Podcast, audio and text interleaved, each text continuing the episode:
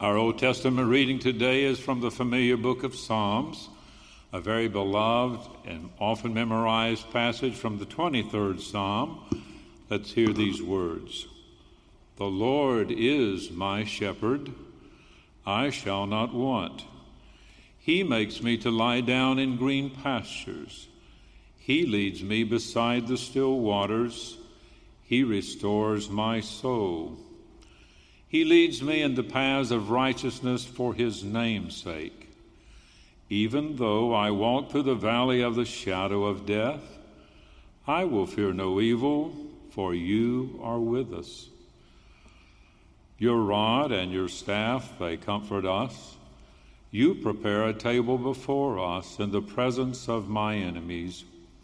You anoint my head with oil, my cup overflows. Surely goodness and love will follow me all the days of my life, and I will dwell in the house of the Lord forever. Here ends the reading.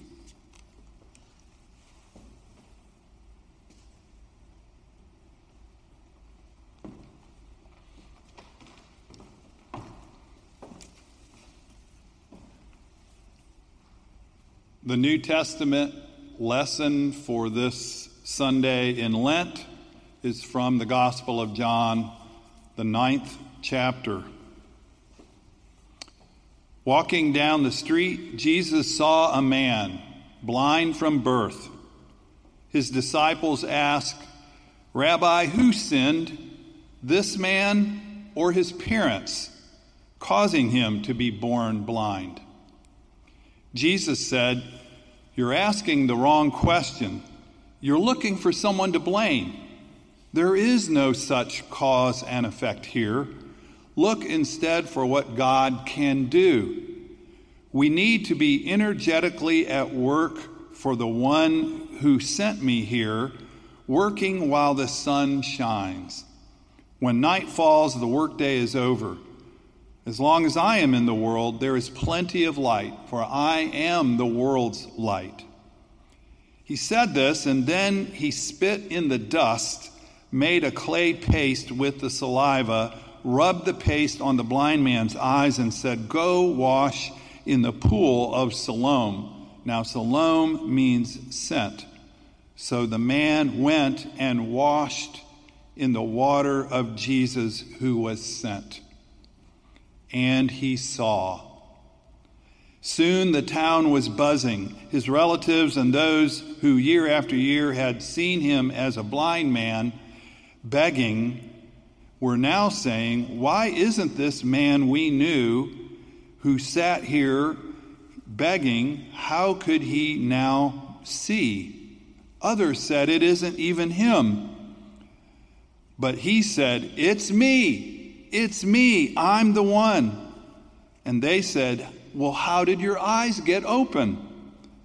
A man named Jesus made a paste and rubbed it on my eyes and told me, Go to Siloam and wash. And I did what he said. And when I washed in that water, I was given sight. This is the word of the Lord. Thanks be to God. So, this message is, of course, awash in its current context. So, to begin with the obvious, these are extraordinary times in our world and in our personal lives. From the macro level of global systems and ecologies to the most personal and interior of experiences the ripples of C19 rock every boat, whether mildly or frighteningly. And our reactions to these still unfolding events are as valid, I mean, as, as varied as is the image of God in all of us across the human race. So I cannot stand here and tell you what to think or how to feel, but it is my turn to share some thoughts. I invite us to pray first. Lord God, in this time and in this hour, we pray that your word will speak to us and that your spirit will guide us and strengthen us. In Christ's name, amen. So, the crisis the Gospel of John gives us this morning is blindness, the inability to see. Or more broadly, it is the reality of a baby who was born with a disability, who we now meet as a young adult, who has asked for nothing from Jesus, but who is nevertheless given sight by Jesus, and for all of his good fortune, is now being threatened with excommunication from the community that reared him. That community, think about it. They have known the family since he was born. They supported his parents. They comforted them. They may have raised money through bake sales or flower sales to try to support his special needs. They wanted to help him. They may have donated to him as he begged by the side of the street. But all along the way, they were also wondering who sinned? Whose fault is it? What went wrong? Who's responsible? And now they refuse to accept the possibility that God might use Jesus to heal him, to actually restore or give him sight. Hence the pandemic. It is, it turns out, in this story in John, that being blind is apparently transmitted socially through attitudes and prejudices and fears and religious certainties and a different kind of social distancing than the one that we must practice. And we must practice it now for that is an act of love and responsibility.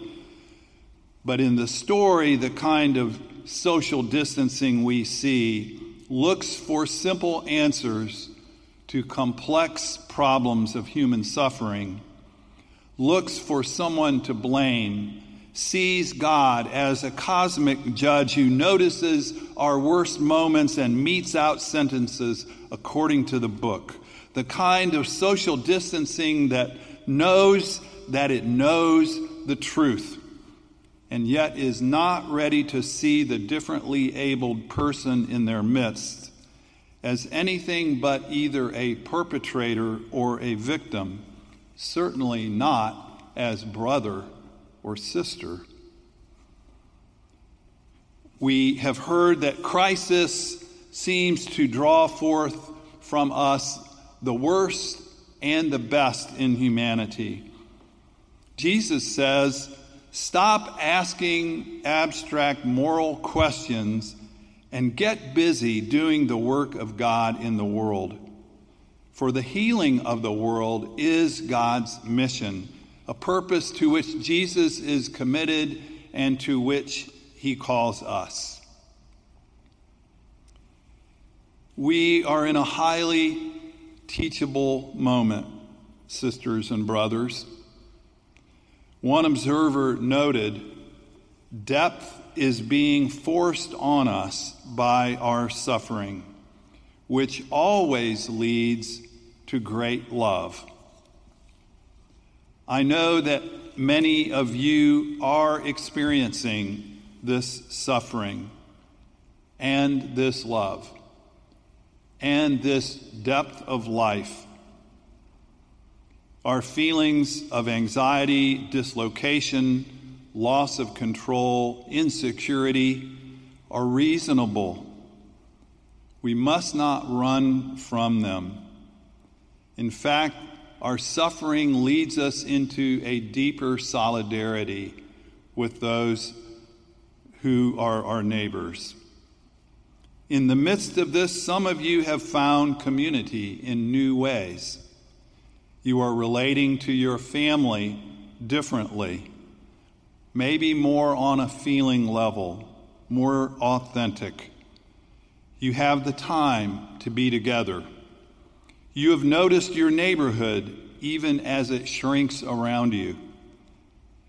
We have all become thankful for people we took for granted healthcare workers and first responders, teachers and gas station attendants, and government workers.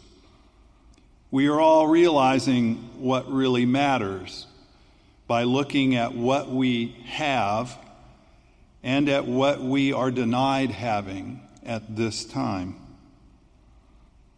Never has it been made so clear that our lives are deeply and irresistibly connected, like it or not, across every border, just as all the stars in the sky in their movement are connected, as everything else in all of creation is interdependent.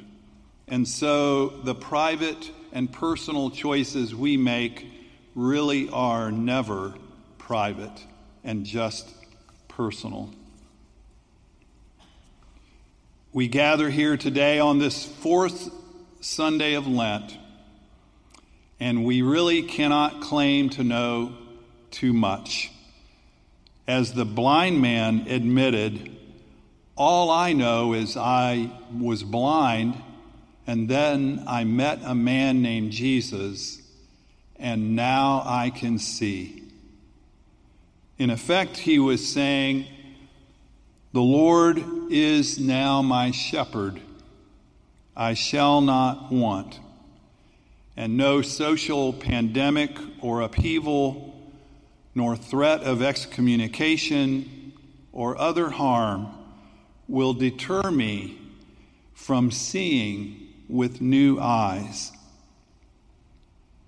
it will be a good thing if we can look back on this time and see how God is using these extraordinary events to bring us to core affirmations.